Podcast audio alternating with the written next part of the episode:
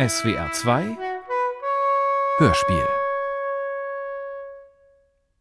Ich wollte ein Hörspiel aus den Geschichten schreiben, die im European Archive of Voices erzählt werden. Es sind Interviews, die im Rahmen des Projekts Arbeit an Europa gesammelt wurden, Geschichten aus allen Ländern Europas, die so viel transportieren. Es schien reizvoll, mit diesem Archiv umzugehen. Is my sound coming through okay? I can't hear anything. Could be. Mul on täna suur au ja hea meel intervjueerida Tallinna Ülikooli emeriitprofessorit Tali Märjat. Здравствуйте, меня зовут Никита Vilichka, мне 29 лет. Aber seit dem Kriegseinbruch am 24. Februar 2022 in der Ukraine kann man diese Erzählungen nicht mehr so neutral betrachten wie im Winter davor, als ich mit der Arbeit begann. Die Zeit des Friedens und die Zeit des Krieges stehen fremd nebeneinander.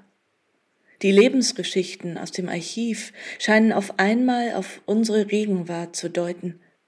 Mein Stück wird so, mit diesen Stimmen des Archivs und den Mitteln der Poesie, zu einer Reflexion über die gegenwärtige Situation. Ich spreche Irisch. Und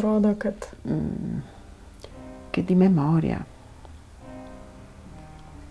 Non hanno tante. Kurzem skatlā, kur plosījās tas visasākās kaujas. Thank you well for this prachtige interview. Maak er het beste van? Yes. Kein Haus aus Sand. Hörspiel von Anja Kampmann. We lived happily during the war. And when they bombed other people's houses, we protested, but not enough. We opposed them, but not enough. Wir lebten glücklich während des Krieges. Und als sie die Häuser der anderen zerbombten, protestierten wir, aber nicht genug. Wir waren dagegen, aber nicht genug. Ich lag in meinem Bett. Um mein Bett ging Amerika zugrunde.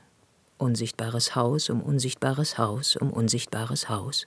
I was in my bed, around my bed, America was falling. Invisible house by invisible house by invisible house.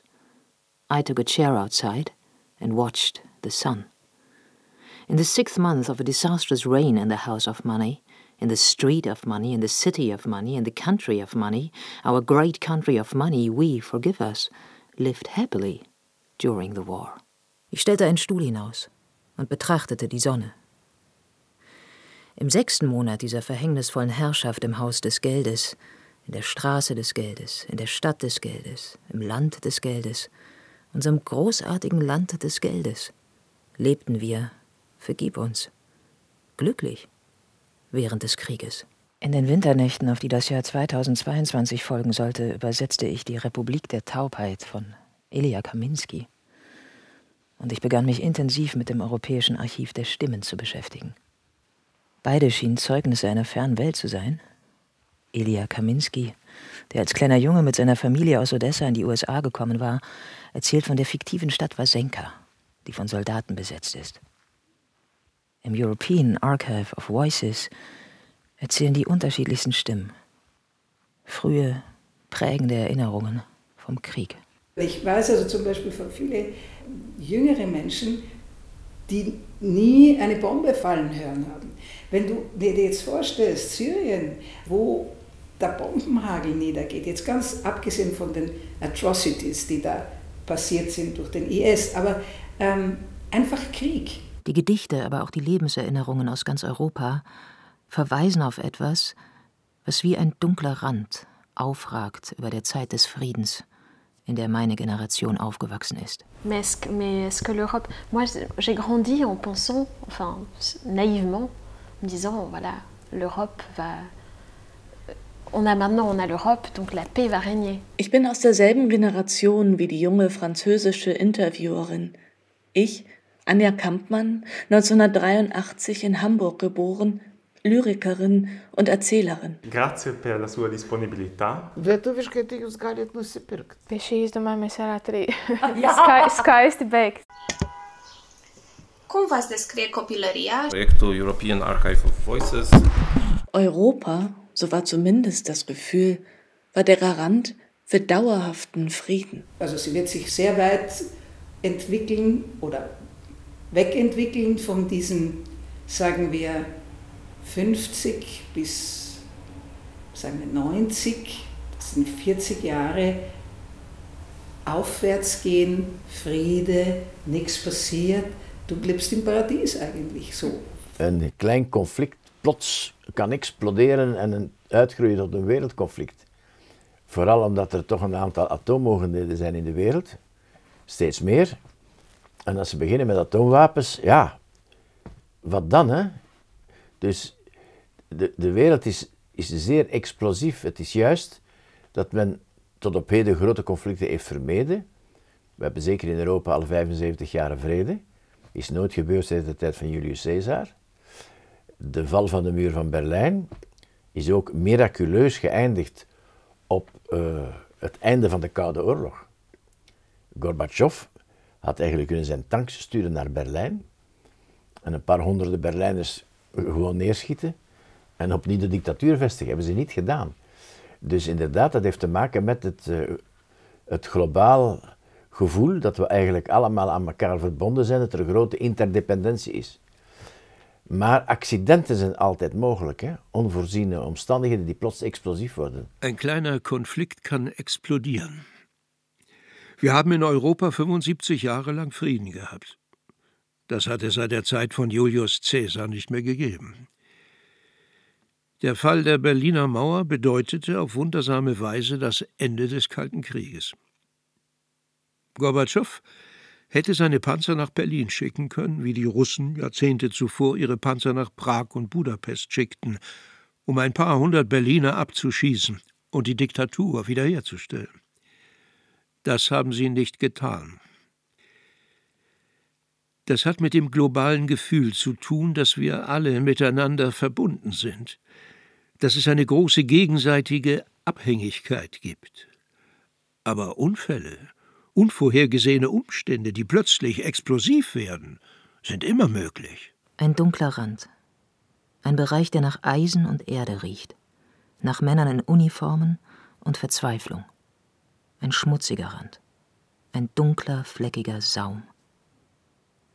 Es war etwas, das man aus der Ferne betrachten konnte, wie das Echo von einem großen Grauen. Aber seit dem 24. Februar 2022 ist alles anders. Krieg.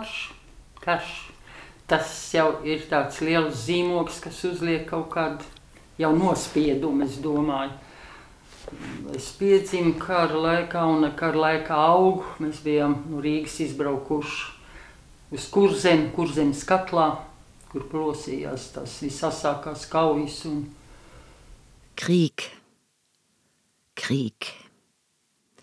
Ich denke, das ist eine große Prägung an sich, die ihre Spuren hinterlassen hat. Ich bin während des Krieges geboren und aufgewachsen. Wir sind von Riga nach Kurland gegangen. Das Kurland war dieser Kessel, wo die härtesten Kämpfe stattfanden. Wenn du mich fragst, kann ich mich nicht einmal an ein einziges Detail erinnern.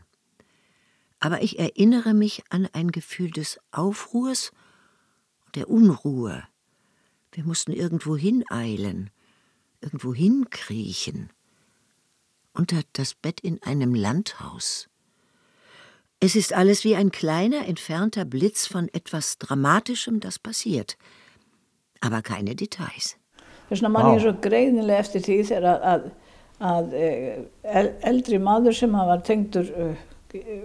Átti syni, tvo syni í götunni þar sem við bjuggum. Hann kom niður, gekk niður götuna 2. september 1939 og hrópaði inn í garðana. Það var mjög gott veður, svo gott veður sumar 1939. Ja, deshalb habe ich eine so lebhafte Erinnerung an diesen älteren Mann, der in unserer Straße wohnte und 2 Söhne hatte, der am 2. September 1939 die Straße entlang ging und in die Höfe rief. Es war so schönes Wetter im Sommer 1939. Er rief in die Höfe, wo die Leute draußen saßen. Der Krieg hat begonnen. Der Krieg hat begonnen. Og ég man líka mjög greinilega eftir því þegar stríðið braust út og man eftir þeirri umræðu sem var á undan að það væri að koma stríð. Því hér var á Íslandi heima 1939 mikið Hier zu Hause in Island gab es 1939 ein großes Treffen der Krankenschwestern aus dem Norden. Zusammen mit meinem Vater fuhren wir dorthin, um die teilnehmenden Frauen zu verabschieden, wenn sie an Bord der Schiffe gingen. Es gab Reden und Gesang und so weiter, aber die Menschen waren so niedergeschlagen und traurig. Ich zerrte am Ärmel meines Vaters und fragte: Warum sind die Leute so trübselig, wenn sie sich verabschieden, hier in Akureyri, in Island?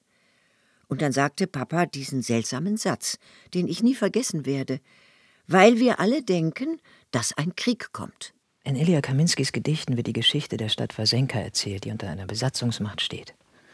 Erzählt wird von Petja, einem tauben Jungen, der beim Puppenspiel zu lange lacht und darauf von einem Offizier erschossen wird. Observe this moment. How it convulses. Snow falls and the dogs run into the streets like medics. 14 of us watch.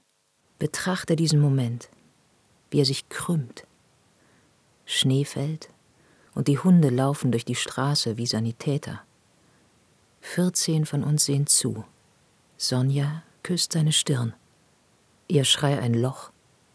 In den Himmel gerissen, lässt es die Parkbänke und Verandalichter flirren. Wir sehen in Sonjas offenem Mund die Nacktheit einer ganzen Nation. Und plötzlich starren wir selbst in diesen offenen Mund des Jungen. Ein Krieg hat begonnen, mitten in Europa. Ein Schauplatz der Kämpfe ist Mariupol, eine Hafenstadt am Asowschen Meer. Eine Reise dorthin liegt noch nicht lange zurück. Das sind die Bäume, die schwarz das Flussufer säumen. Ein Stern und der Fluss und kein anderes Ufer. Was dort, irgendwo dort schimmert im Licht, das sind die Dörfer, die neben den Schienen entlang eilen. Das sind Spaziergänger im Dunkeln. Das ist das stundenlange Schauen, wenn kein Ding zum anderen gehört. Die Angler sitzen an den großen Rändern und es ist dunkel. Die Städte ein diffuser Nebel, der nichts sagt. Dann kommen die Dörfer, schlaftrunken.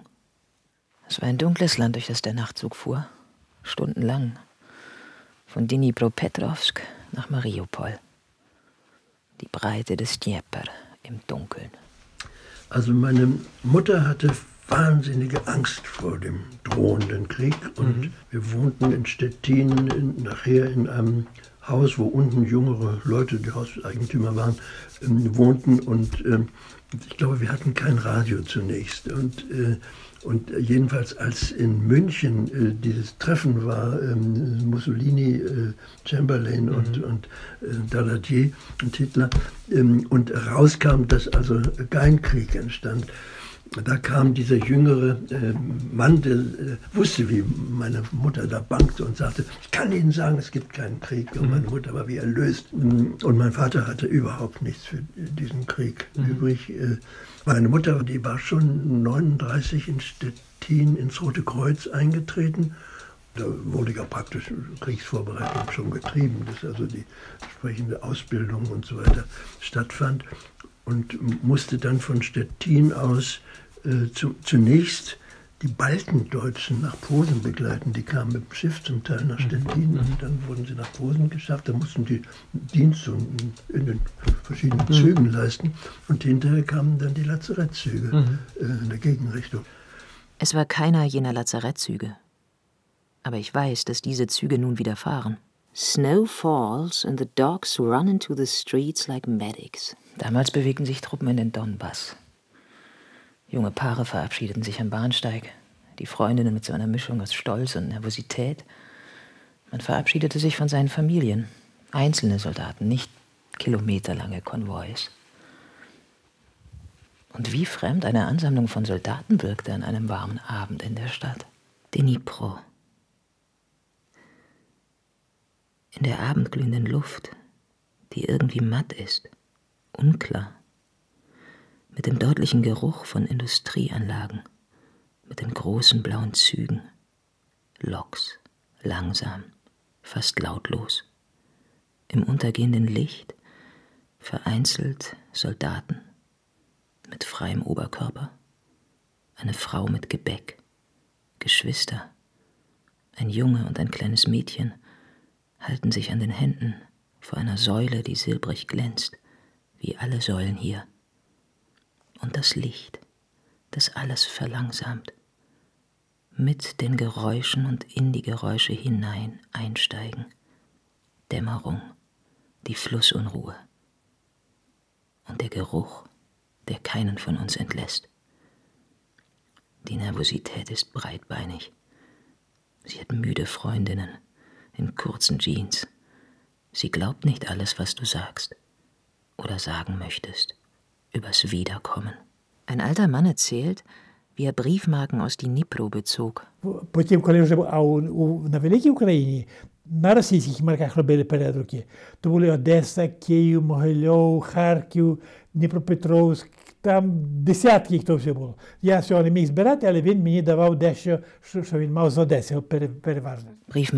Enkeln vererben will.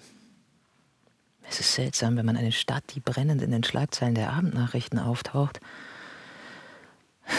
mit Briefmarken assoziiert.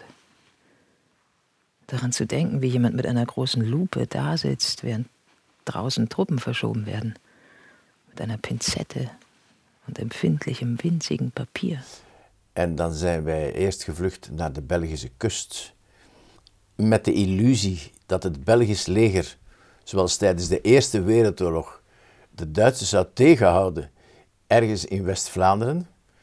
Maar dat is niet gebeurd. En dan zijn we in een gammel autootje naar Frankrijk gevlucht, op die banen tussen die honderdduizenden vluchtelingen. Und dann sind wir zuerst an die belgische Küste geflohen, in der Illusion, dass die belgische Armee, wie schon im Ersten Weltkrieg, die Deutschen irgendwo in Westflandern aufhalten würde. Aber das ist nicht passiert. Dann flohen wir in einem klapprigen Auto nach Frankreich, auf diesen Wegen zwischen Hunderttausenden von Flüchtlingen, diesen riesigen Massen. Ab und zu wurden wir von deutschen Stuka-Kampfflugzeugen beschossen, mit Maschinengewehren. Dann mussten wir uns in den Obstgärten abseits der Landebahn hinlegen und beten, dass wir nicht getroffen werden. Es herrschte eine große Panik. Ich denke, man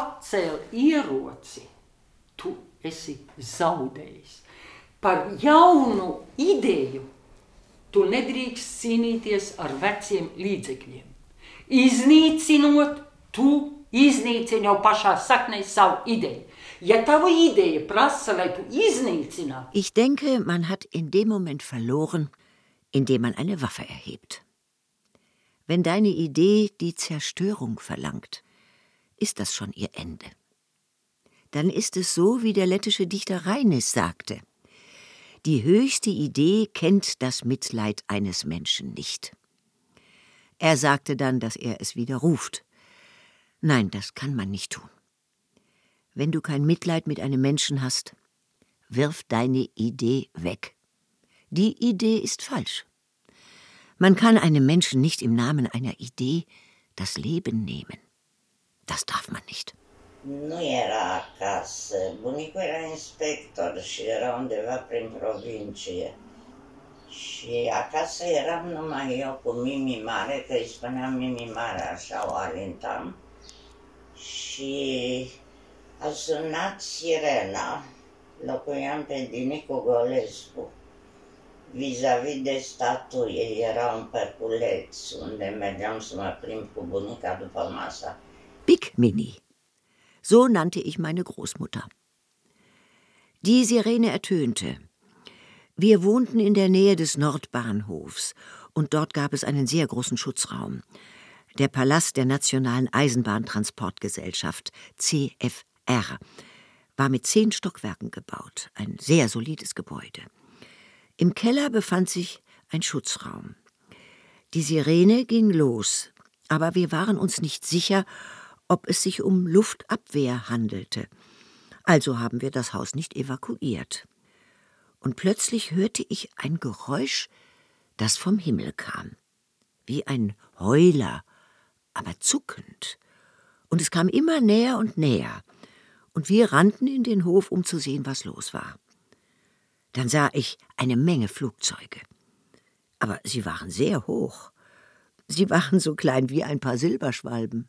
Aga pommid muidugi ei läinud nii täpselt, nii et meie siis tädiperega ja minu pere, ema, isa, vend ja mina, me läksime metsa varjule ja pommid kukkusid kogu aeg meie selja taha. Nii et see oli väga, aga ma olin siis veel alles 5,5 aastane, ega ma väga hirmu nagu ma ei tundnud, aga ma mäletan, mul oli punane mantel seljas ja lippasin seal taga ja läksime metsa. Me olime seal päris tükk aega ja kui me sealt tagasi tulime, siis oli see Saksa. Es war im Sommer 1941, als die Russen abzogen und die Deutschen mit der Besetzung begannen. Es gab einen Feldweg, der etwa einen halben Kilometer von der Hauptstraße entfernt in den Wald führte, der von den Militärfahrzeugen benutzt wurde. Die deutschen Flugzeuge bombardierten die russischen Truppen. Aber natürlich waren die Bomben nicht immer treffsicher. So dass die Familie unserer Tante und meine Familie, Mama, Papa, mein Bruder und ich in den Wald gingen, während um uns herum die Bomben fielen. Aber ich war erst 5,5 Jahre alt und hatte nicht wirklich Angst. Ich erinnere mich, dass ich einen dunkelroten Mantel trug und herumhüpfte, als wir in den Wald gingen. Sie schießen, während eine Gruppe von Frauen in den geblähten Nüstern der Suchscheinwerfer davonrennt.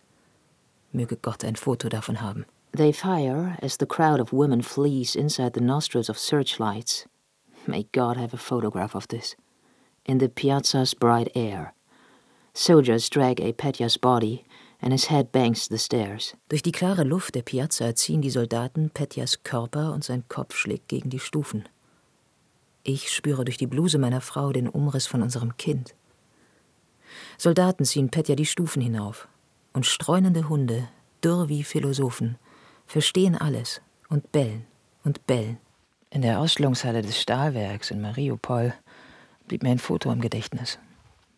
Eine Schwarz-Weiß-Fotografie zeigt einen älteren Herrn, der für seine lebenslange Arbeit einen Orden überreicht bekommt. Die ganze Körpersprache des Mannes, dieser Orden ist alles, was zählt. Stolz und Rührung kann man sehen. Aber auch, was diese Arbeit ihm alles abverlangt hat. Im Stahlwerk standen noch große Parolen an den Wänden. Meine erste Assoziation, als wir durch Siedlungen von einer gewaltigen Industriekulisse fahren, wie aus einer Erzählung von Charles Dickens. Ein Industriewind am 2. September. Trockener Ahorn mit einer Schicht von Staub. Die Sonne milchig hinter etwas wie Partikel. Es regnet aufwärts von uns. Dort hinauf das Meer, schnauft nicht, verzehrt sich als braune Brühe. Brauner Sand, blau lackiertes Metall, schirmt die Blicke ab. Die Zweige rasseln wie eine sehr beschädigte Lunge und der Metallgeruch zieht von der Stadt hinab, der größte Straße Metallurgia heißt. Die Alten sind hier, denen es in den Häusern zu warm ist. Frauen in Badeanzügen, aus denen die Strapazen eines Lebens quellen. Auf Autoreifen spielen 4 alte Männer Karten. Und hier greift der Wind dir ins Haar, als wäre es wie früher noch voll. Es ist zu einfach zu sagen, dass du nach links auf die Fabrik Azov, 24 Schlote, und du fängst wieder von vorn an zu zählen. Auf einmal sind sie wieder überall, die Bilder vom Krieg. Sie prägen sich ein, sie sprechen eine eigene Sprache und sie sollen etwas erzählen.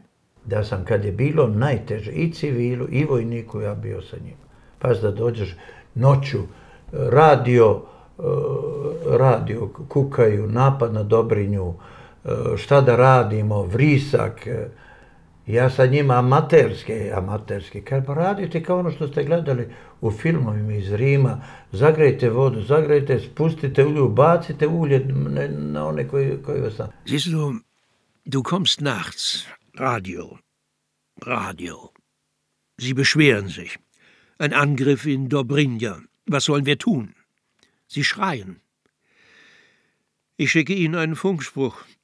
Macht, was ihr in den Filmen über Rom gesehen habt. Kocht Wasser oder schüttet Öl auf die, die euch angreifen. Ich kommunizierte mit den Bürgern über das Radio. Ich habe diese Kommunikation auf die höchste Stufe gehoben. Wenn jemand fragt, hatten Sie Angst? Ich hatte im Krieg keine Angst. Ich habe jetzt Angst. Aber ich habe Angst vor dem, was ich getan habe. Ich bin unter Scharfschützenbeschuss über die Titower Straße gelaufen. Ich lief über die Straße, ich bin nicht gerannt, sondern in einem normalen Tempo gegangen. Sie sehen mich an und sagen, wenn der Oberst es kann, können wir es auch. In Dobrinja, oder besser gesagt in der Flughafensiedlung, machte ich einen Salto, 100 Meter vor den Linien der serbischen Armee. Zum Teil, um sie zu verhöhnen, zum Teil, um über die Medien eine Botschaft zu senden. Das war für die Zivilbevölkerung immer motivierend. Natürlich ist das eine gewisse Art von Mut, und es schadet nicht, dass ich das getan habe. Nachrichten, die immer mehr sind als bloße Information. Parolen, die man immer und immer wieder liest. Als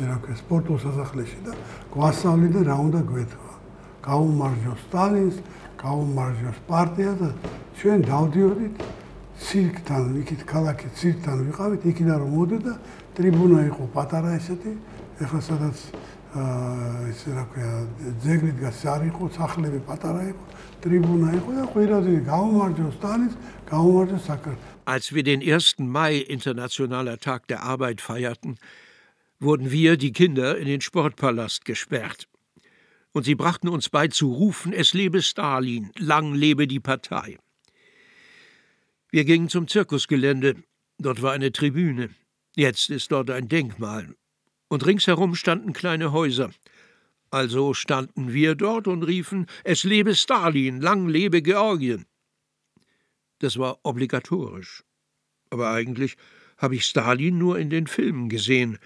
Gelovani hat seine Rolle gespielt. Und dann später habe ich ihn tatsächlich im Sarg gesehen. És aztán az első éves egyetemista koromban egy pár, két hónapja jártunk Tánegyetemre, és azt láttam, hogy betűnként szögezték ki akkor a jelszavakat a falra. És azt látom, hogy az van odaírva, hogy Majakowski a legnagyobb költő, aki valaha élt, vagy élni fog. Josef Wissarionowitsch Stalin. Als ich 2 Monate in meinem ersten Jahr an der Universität war, sah ich, dass die Parolen Buchstabe für Buchstabe an die Wand genagelt waren. Einer der Slogans lautete, Majakowski war der größte Dichter, der je gelebt hat und je leben wird. Josef Wissarionowitsch Stalin. Damals war ich der Meinung, dass Petöfi und Ordi die größten Dichter waren. Aber Genosse Stalin muss es besser wissen. Und ich kannte Majakowski nicht. Nun gut. Aber woher weiß er, dass kein größerer Dichter jemals leben wird?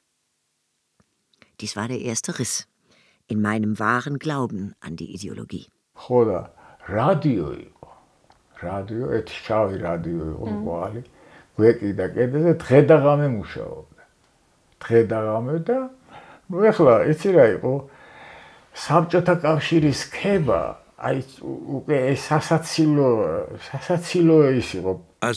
war ein Radio, ein schwarzes Radio.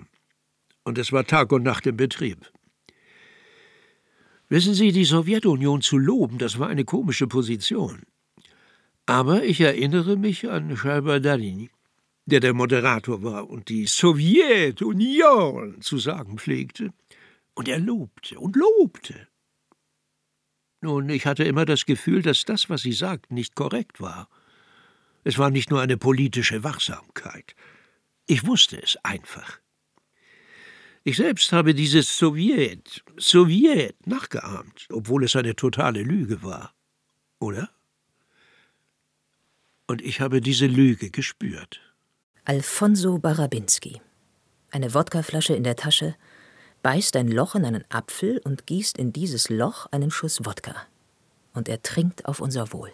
A toast to his wife, shot in the center of town, where her body lies down. Einen Toast auf seine Frau, erschossen im Zentrum der Stadt, wo ihr Körper liegt. Alfonso Barabinski, ein Kind in seinen Armen, sprüht auf die Ufermauer: Hier leben Menschen. wie ein Analphabet, der ein Dokument unterschreibt, das er nicht versteht. Alfonso Barabinski, A Child in His Arms, spray paints on the seawall. People live here. Like an illiterate signing a document he does not understand.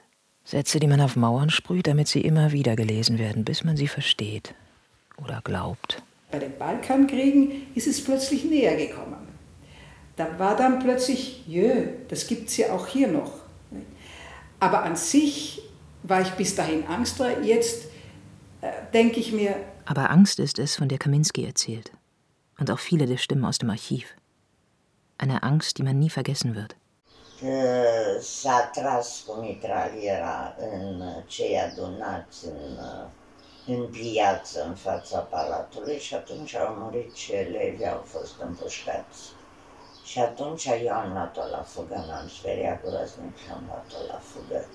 Și pe Calea Victoriei m-a văzut un om, eu țineam pe piept. Die Maschinengewehre wurden auf die Menschen auf dem Platz vor dem Palast abgefeuert. Studenten starben. Sie wurden erschossen. Ich bin weggelaufen. Ich hatte furchtbare Angst. Ein Mann sah mich auf der Calea Victoriei. Ich hatte etwas auf der Brust. Ich werde es Ihnen sagen. Ein Flugzeug flog über den Platz und warf Blätter aus der Zeitung Ardealul aus Transsilvanien, Bilder mit Mihai ab. Ich fand eines, ich nahm eines dieser Bilder, diese Blätter. Ich rannte und der Wind wehte mir auf die Brust und hielt das Bild fest. Auf der Calea Victoriei hielt mich ein Mann an und ohrfeigte mich 2-mal. Ich werde ihn nie vergessen. Und sagte, komm zur Vernunft. Das Leben ist wichtiger als alles andere. Tu so etwas nie wieder. Er war kein Kommunist, aber er dachte trotzdem, dass wir, die Kinder, völlig verrückt geworden sind. 4 a.m. Bombardment. My body runs in Arlemowsk-Straße. My clothes in a pillowcase. I look for a man who looks exactly like me. To give him my Sonja, my name, my shirt. Bombardement, 4 Uhr früh. Mein Körper rennt durch die Arlemowsk-Straße, meine Kleider in einer Kissenhülle. Ich suche nach einem Mann, der genauso aussieht wie ich, um ihm meine Sonja zu geben, meinen Namen, mein Hemd. Es geht los. Nachbarn klettern auf die Straßenbahnwaggons am Fischmarkt, teilen alles, was war, in 2. Waggons zerplatzen in der Sonne wie Gedärm. Pavel kreischt. Ich bin so verdammt schön, ich halt's nicht aus. 2 Jungs, die Tomatenbrote noch in den Händen, springen ins Licht der Straßenbahn. Soldaten zielen auf ihre Gesichter, ihre Ohren. Ich kann meine Frau nicht finden. Wo ist meine schwangere Frau? Ich, ein Körper, erwachsener Mann, harre darauf, zu explodieren wie eine Handgranate. Es war eine Zeit der absoluten Angst, der stärksten Angst. Sie erfüllte alles um uns herum. Die Luft, alles. Meine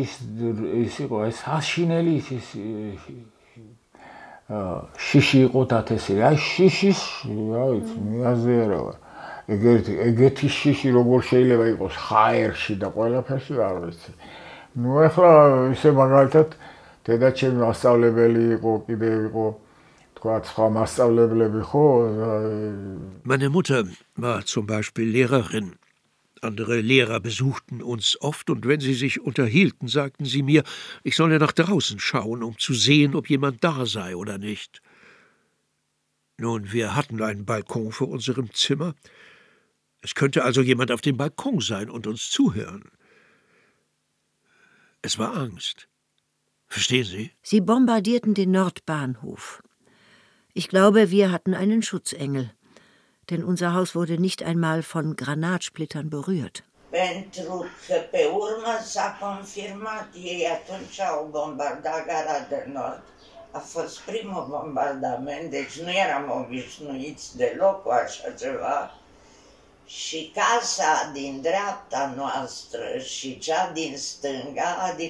Viele Gebäude in Nicu Golescu wurden zerstört. Und auch Grivita wurde verwüstet. Die Leute kamen verzweifelt aus dieser Richtung. Jemand sagte, er habe ein Pferd gesehen, das mit den Beinen nach oben tot auf einem Balkon lag. Aber warum in Versen sprechen? Wozu die Sprache der Dichtung? Um über all das zu reflektieren. Nemaz vajag viss tauts, vai to visi tā dziedājuši grūtā darbā. Un tāpēc varbūt mums ir tas Dievs devis, ka mums ir tāds, nu, to smagums jāieliek tādā mākslinieckā. Ir tā Realität jāpārvērš citā. Wir haben hart in Dreschstellen gearbeitet, aber mit Gesang. Hat jedes Volk so gesungen wie wir, wenn es schwere Arbeit verrichtet hat? Vielleicht hat Gott uns deshalb die Fähigkeit gegeben, unsere Mühen in künstlerische Formen zu verwandeln. Die Realität muss in eine höhere Wahrheit umgewandelt werden. Eine andere Realität ist eine höhere Realität. Und das ist der höhere Wert, auf den wir stolz sein können. Die Fähigkeit, so zu singen. Sätze, die man auf Mauern sprüht. Parolen. Ein Satz über das Menschsein. Wir sehen in den offenen Mund einer ganzen Nation. Oder Europas? Siit kõigepealt, et välja kraavi kõhuli, asjad jätke rongi. Siis ütlesid jälle, et järgmine kord, kui jälle tulid lennukid koos asjadega välja, kõhuli, maha, asjad ka sinna. Jälle tagasi sinna. Kolmas kord ütles, et pommitasid jälle, ärge minge kuugi. Osa tormas välja, asjad sisse, ise välja, mõned olid asjad väljad ise sees, me jäime sisse asjadega ja rung kuidagi vingerdas sealt alt välja. Nach dem zweiten Bombardement sagte meine Tante meiner Mutter, dass sie nicht bei den Kindern bleiben solle und dass sie gehen müsse. Sie musste raus aus Estland. Und wir waren bereit dazu. Vater packte unsere Sachen und mein Bruder stimmte zu, mitzukommen.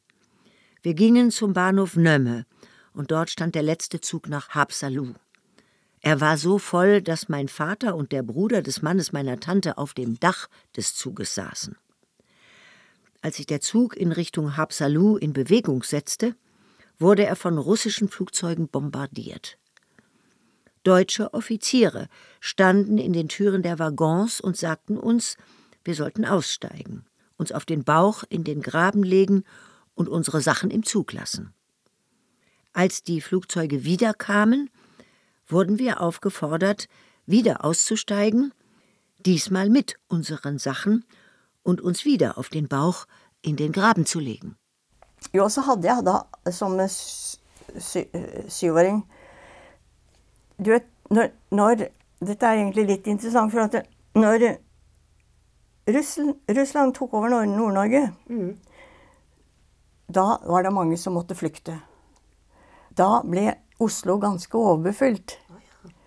Väldigt många nordlänningar kom. Als ich 7 Jahre alt war, besetzten die Russen den Norden Norwegens und viele Menschen flohen, so dass Oslo ziemlich überfüllt wurde. Es kamen viele Norweger aus dem Norden. Und so wurde es zur Pflicht, dass man, wenn man ein paar Quadratmeter übrig hatte, zum Beispiel ein zusätzliches Wohnzimmer, jemanden unterbringen konnte. Und das ist etwas, was man heute nicht mehr sieht. Wir müssen Oslo größer machen, damit jeder einen Platz zum Wohnen hat. Krieg und Flucht ist vielleicht das berühmteste Buch, das jedes Jahr und auf der ganzen Welt neu geschrieben wird. Krieg und Flucht. Diese beiden gehören untrennbar zusammen.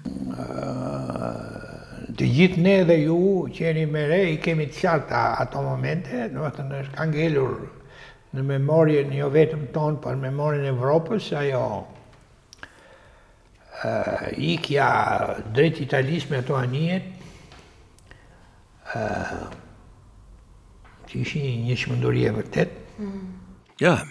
wir alle und auch du, der du jünger bist, kennen diese Momente.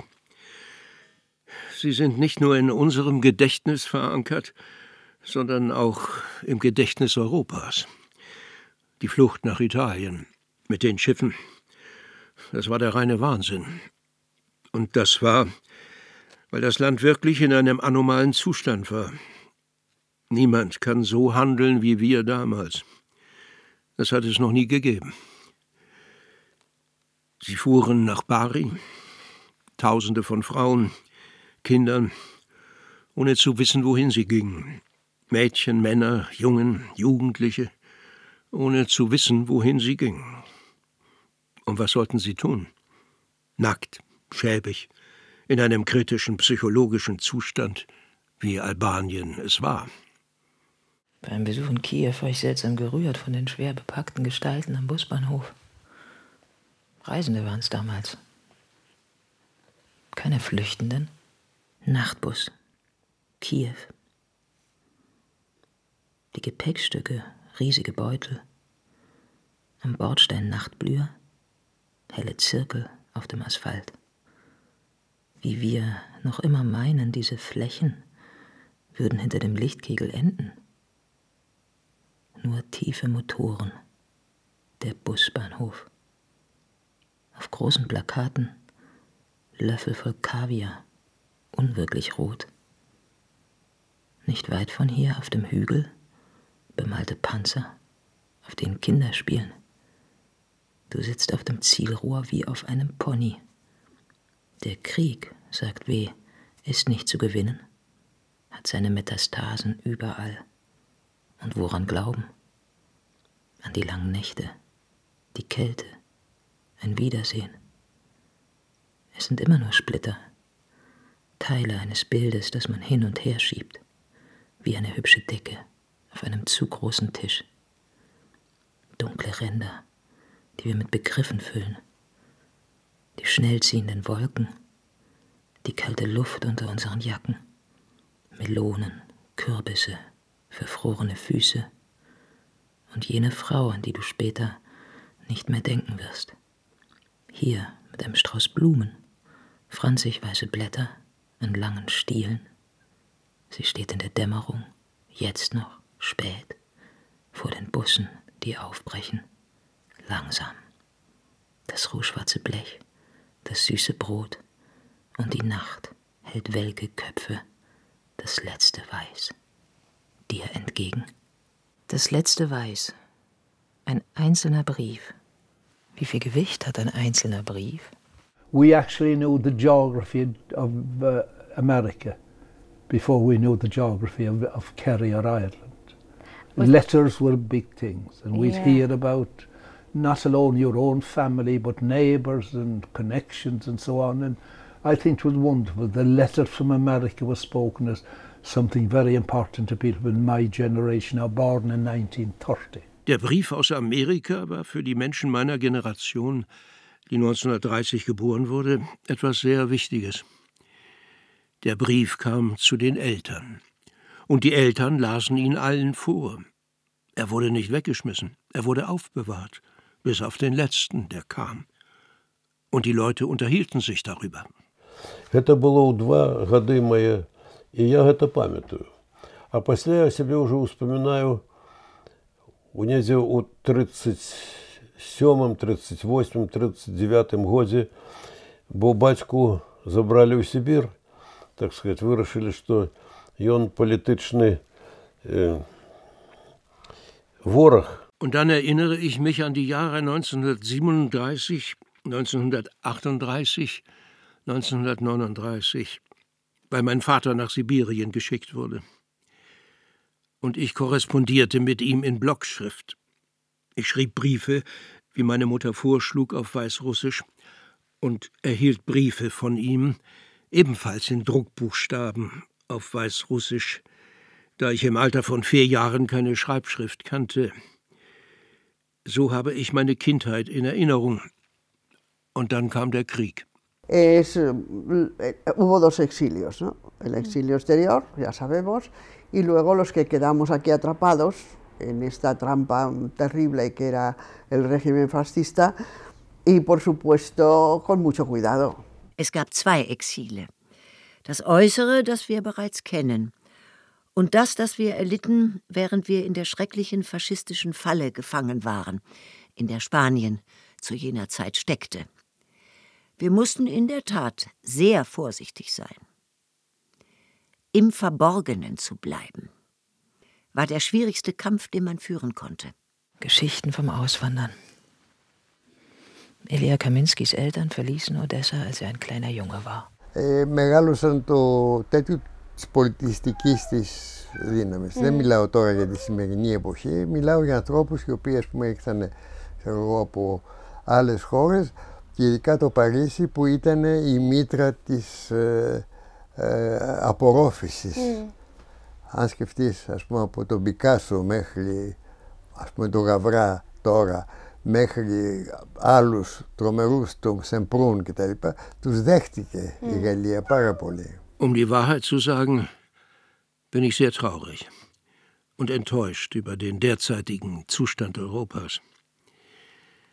Ich hätte nie gedacht, dass wir einmal an den Punkt kommen würden, an dem wir vergessen, dass Migranten dazu beigetragen haben, Europa so zu gestalten, wie wir es kennen.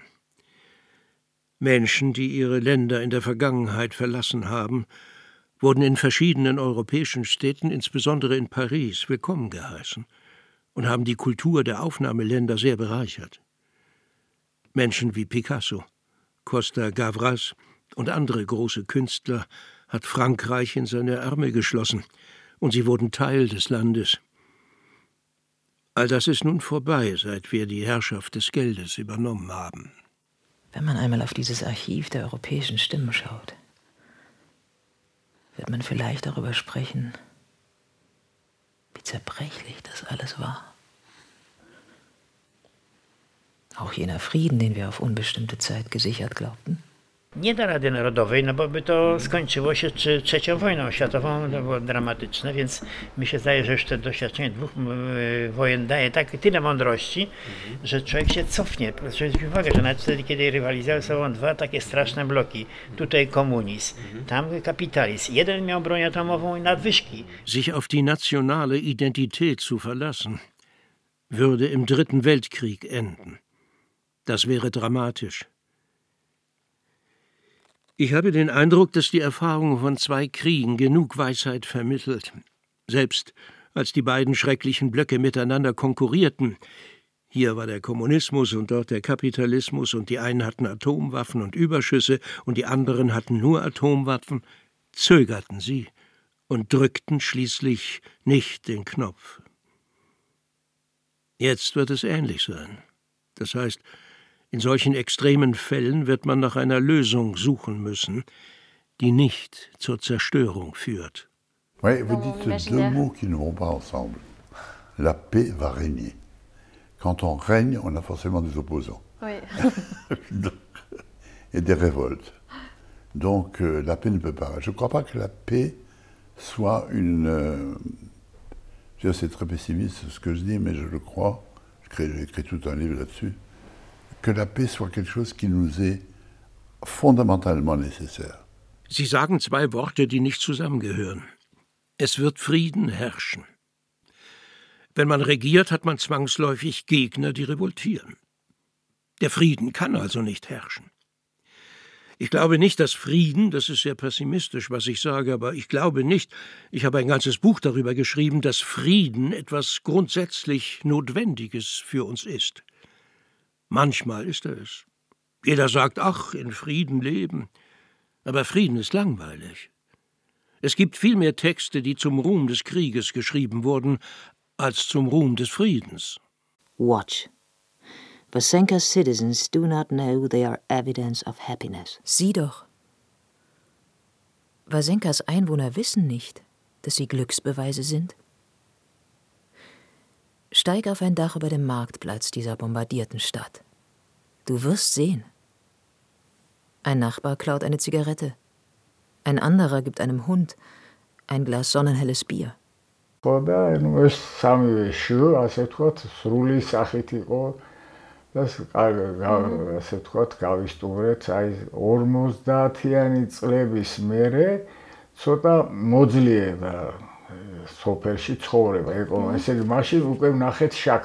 Nach den 50er Jahren begannen die Dörfer zu erstarken. Da sahen wir zum ersten Mal Zucker. Die Kinder meiner Generation hatten ihn vorher weder gesehen noch gekostet. Zucker war feucht, wurde zu faustgroßen Kugeln geformt und wir aßen ihn. Das war die Geschichte. Die Traumbilder von Europa sind in den Erzählungen gegenwärtig. London, Paris, Fremdsprachenkurse. Für mich Europa begann in Paris. Und die erste Поездка in Paris была очень для меня глухой, потому что я ходила, и у меня было ощущение, что я хожу между открытками.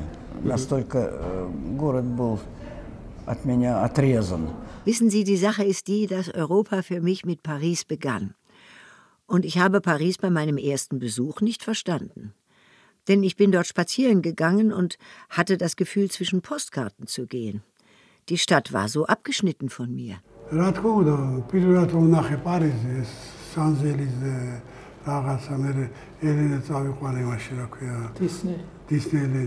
Als ich Paris zum ersten Mal sah, war es natürlich wunderbar. Die Champs-Élysées. Ich nahm Helen mit ins Disneyland. Diese Dinge waren absolut anders. Absolut. Und natürlich war es die größte Freude. Helsingist lendasime Amsterdami. Amsterdamist lendasime Pariisi. Ja Pariisist lendasime Londonisse. Schließlich kamen wir in London an. Und das Bild von unserer Landung ist mir seitdem nicht mehr aus dem Kopf gegangen. London war wunderschön. Und alle großen Straßen in der Stadt, die das Flugzeug überflogen hatte, waren mit Laternen in allen möglichen Farben geschmückt. Gelb, Rot, Grün. Es war einfach fantastisch. In jedem einzelnen Gespräch fahren wir die Bruchkanten nach. Abgründe, über denen die Idee Europa emporragt. Und das Licht. Aber die Parks sind für die Kinder. Rostige Karussells, Schaukeln. Ein roter Ring, durch den die grüne Raupe fährt. Dieser Park ist für die Kinder. Dahinter das Asowsche Meer. Als eine Art hellgraues Leuchten, in dem wir nicht vorkommen. Diese Parks sind für die Kinder. Hüpfburgen mit Tigeruhren, Tanzfiguren, Kostüme. Du brauchst ihre farbigen Schleifen, wie in den Erzählungen die Vergesslichen, die einen Knoten ins Tuch binden, um etwas Entscheidendes nicht zu verlieren. Tai padeda suprasti laisvės vertę. Jei esi nelaisvė, galbūt labiau ją gali vertinti. Kai nors netenki, ko nors netenki, tai supranti. Wenn man in Gefangenschaft ist, versteht man den Wert der Freiheit. Vielleicht, wenn man etwas verliert, kann man es vielleicht mehr schätzen. Kuris aš labai mėgstu Cervantesą, Don Kichotas yra mano vienas mėgiamiausių herojų.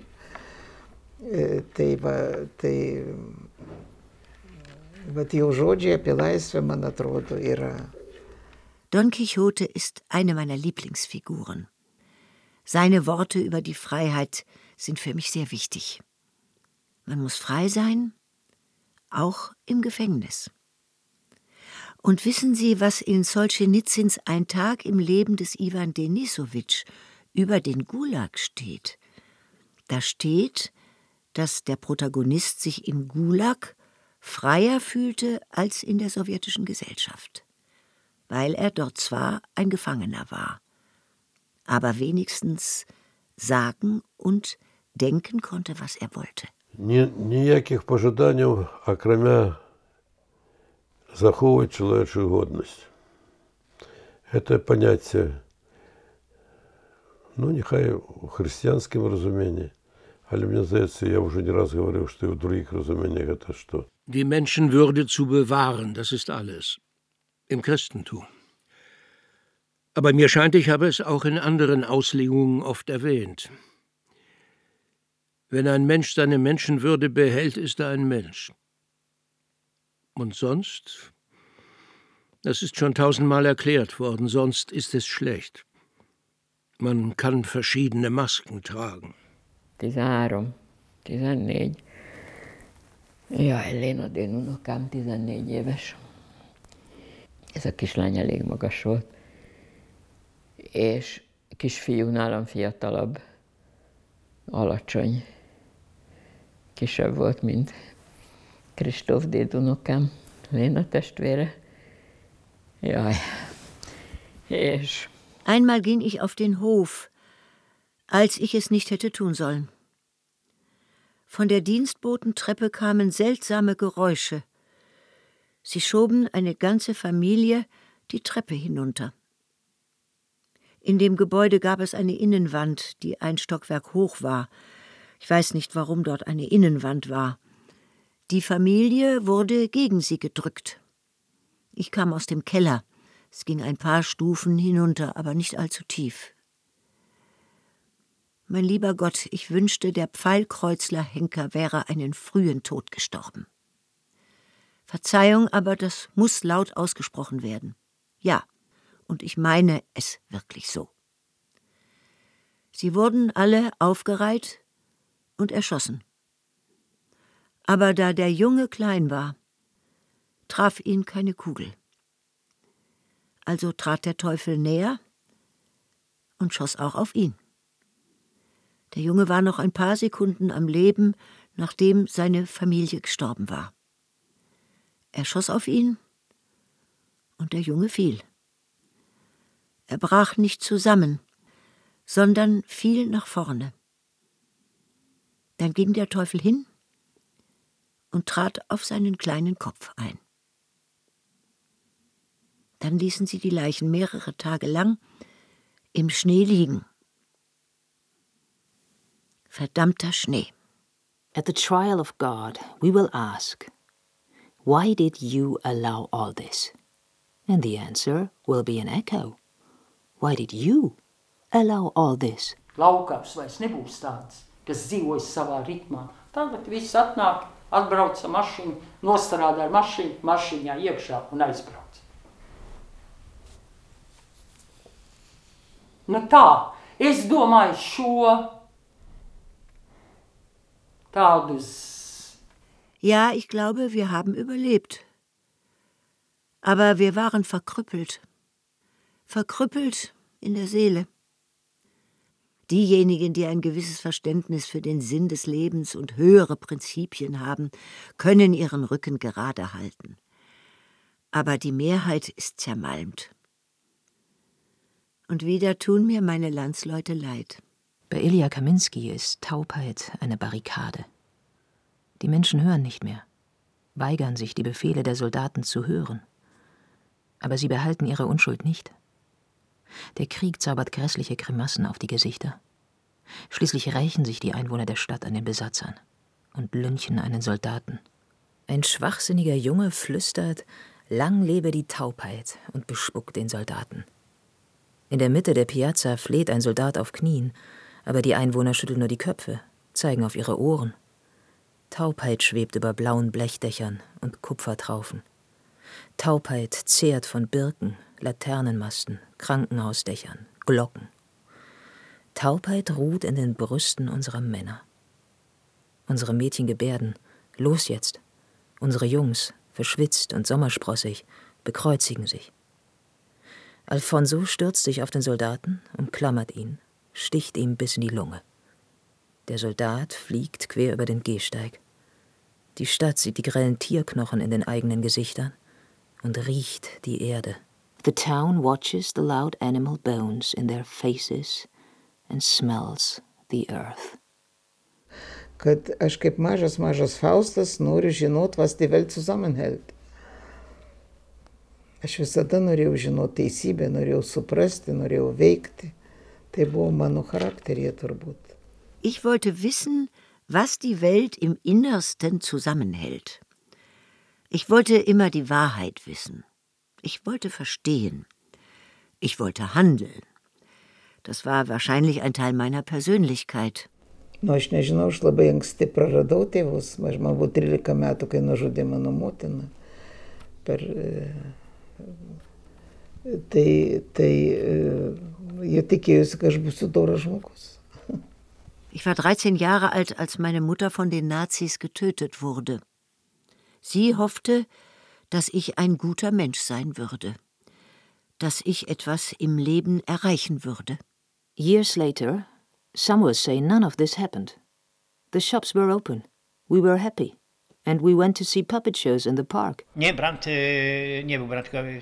Załatwił z nim taką rzecz, że oni płacili za dzieci branych do obozu, tak zwane majdankowe, dostawały rodziny, a potem nawet te rodziny, które udokumentowały, że siedziały w obozach koncertów, dostawały rodzaj jakiegoś tam odszkodowania. To było tak zwane majdankowe. Es wurde vereinbart, dass die Deutschen den Kindern, die in ein Lager, das sogenannte Majdankowe, gebracht worden waren, Geld auszahlen würden. Das heißt, Familien, die beweisen konnten, dass ihre Angehörigen in Konzentrationslagern festgehalten wurden, erhielten eine Art Entschädigung. Das war die Majdankowe. So wurde sie in unserem Dorf allgemein genannt. Viele Leute bekamen es. Und ein sehr naher Verwandter von mir sagte einmal, wenn jetzt ein Krieg wäre, würde ich mich sofort in Majdanek melden. Und warum nicht? Ich würde Majdankowe bekommen. Jahre später werden einige sagen, nichts von all dem habe sich zugetragen. Die Läden waren geöffnet. Wir waren glücklich und sind zum Puppenspiel in den Park gegangen. Si tolsero le divise, vennero, lui seppellì le armi e disse ai suoi soldati, tutti a casa. E a casa lui ci andò a piedi, dalla Puglia. Ich habe viele Kriegsgeschichten gehört. Mythische Geschichten. Zum Beispiel die Geschichte von meinem Vater, der nach dem 8. September seine Uniform auszog, seine Waffen vergrub und zu seinen Soldaten sagte, geht alle nach Hause. Und er kam zu Fuß aus Apulien nach Hause zurück. Hát gyerek volt, otthon kellett lennem.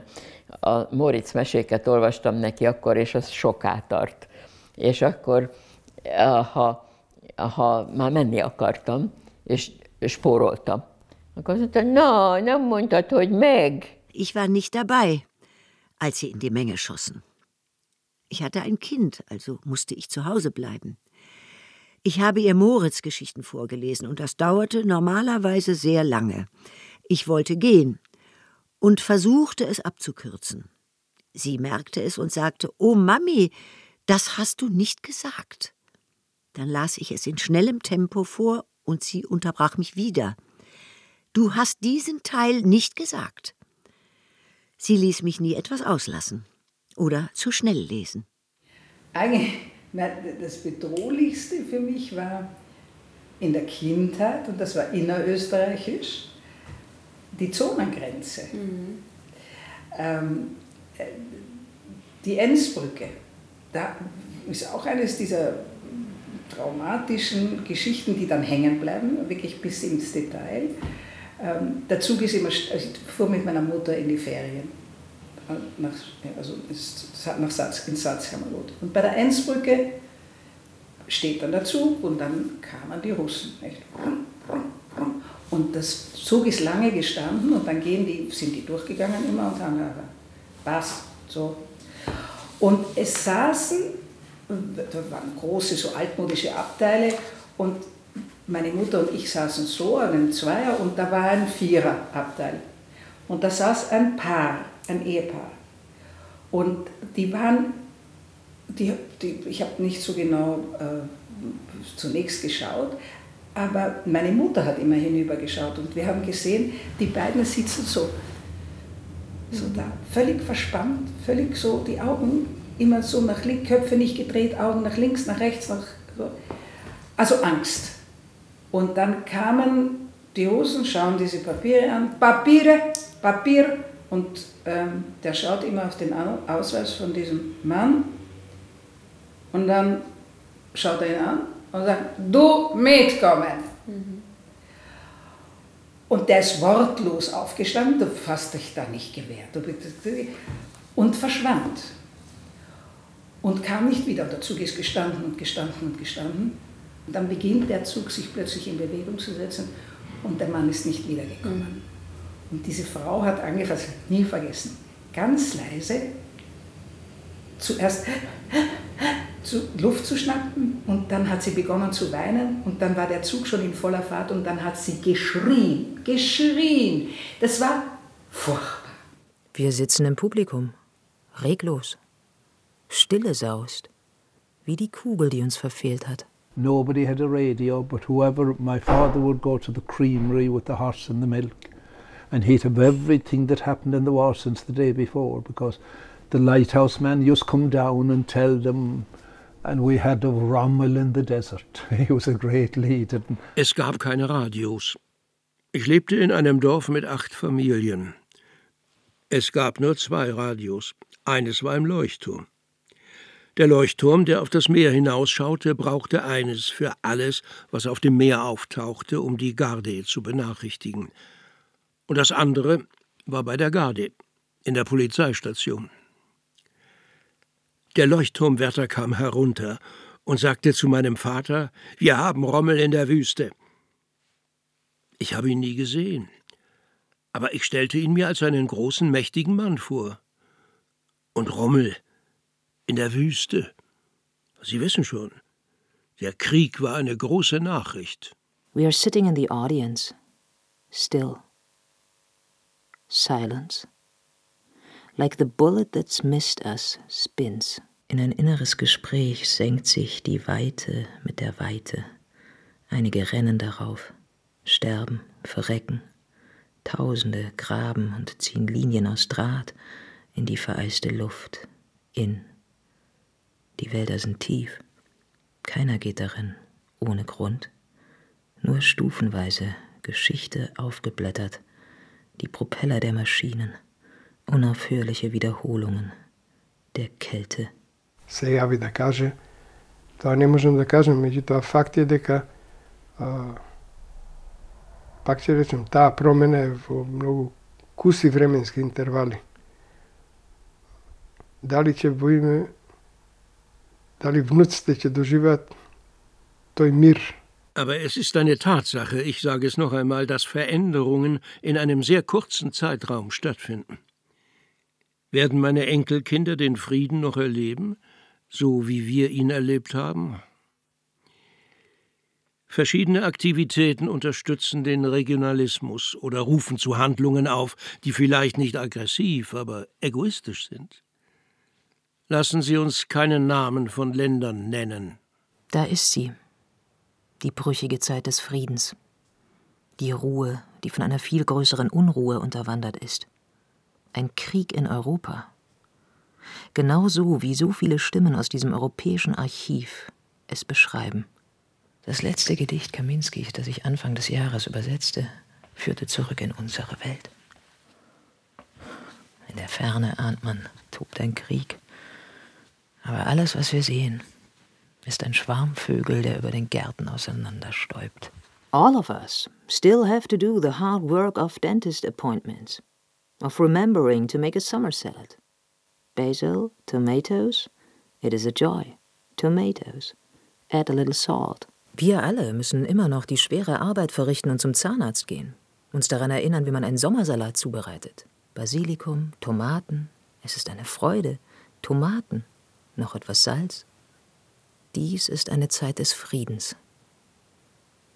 Ich höre keine Schüsse, aber beobachte einen Schwarm Vögel, der über den Gärten der Vorstadt auseinanderstäubt.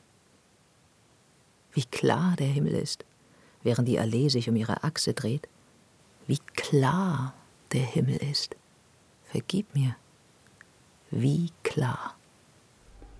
Je m'arrête, on a beaucoup. Oui, on a beaucoup parlé. On remercie ma akármilyen hülyesége. Skótin kvartjára. Audio in. Gertese.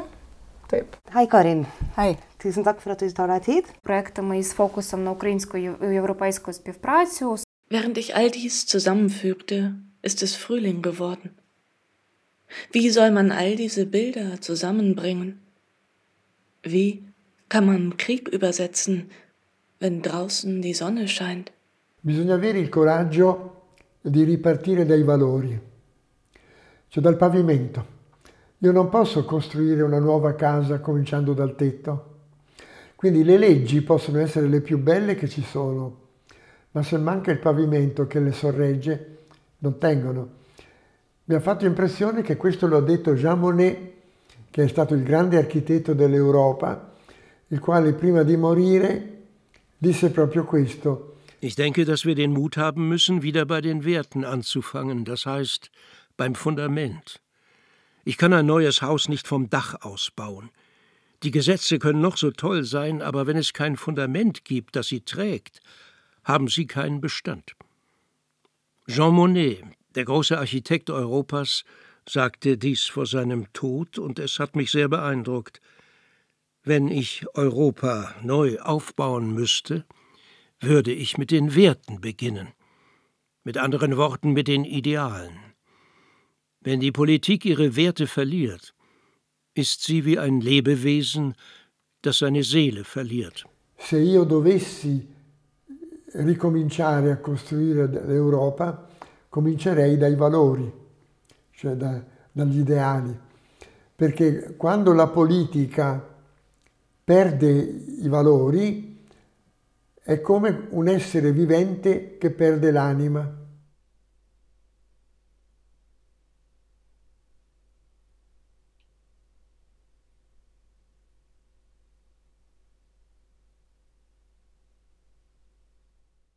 Kein Haus aus Sand. Hörspiel von Anja Kampmann. Mit Gedichten von Ilja Kaminsky, in der Übersetzung von Anja Kampmann und Originaltonstimmen aus dem European Archive of Voices.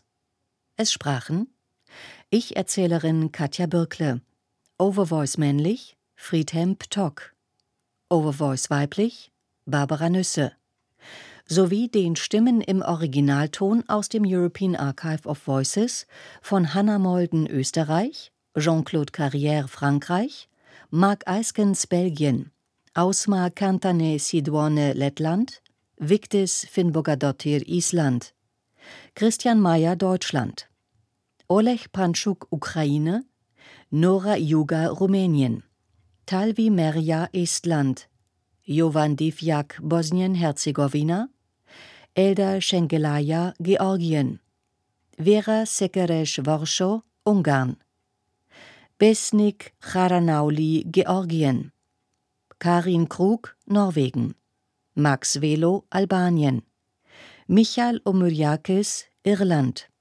Stanislav Shushkevich, Belarus, Lydia Falcon, Spanien, Vassilis Vassilikos, Griechenland, Henrik Wujec, Polen, Ludmila Ulitskaya, Russland, Irena Veisaite, Litauen, Bianca Maria Frabotta und Bartolomeo Sorge, Italien.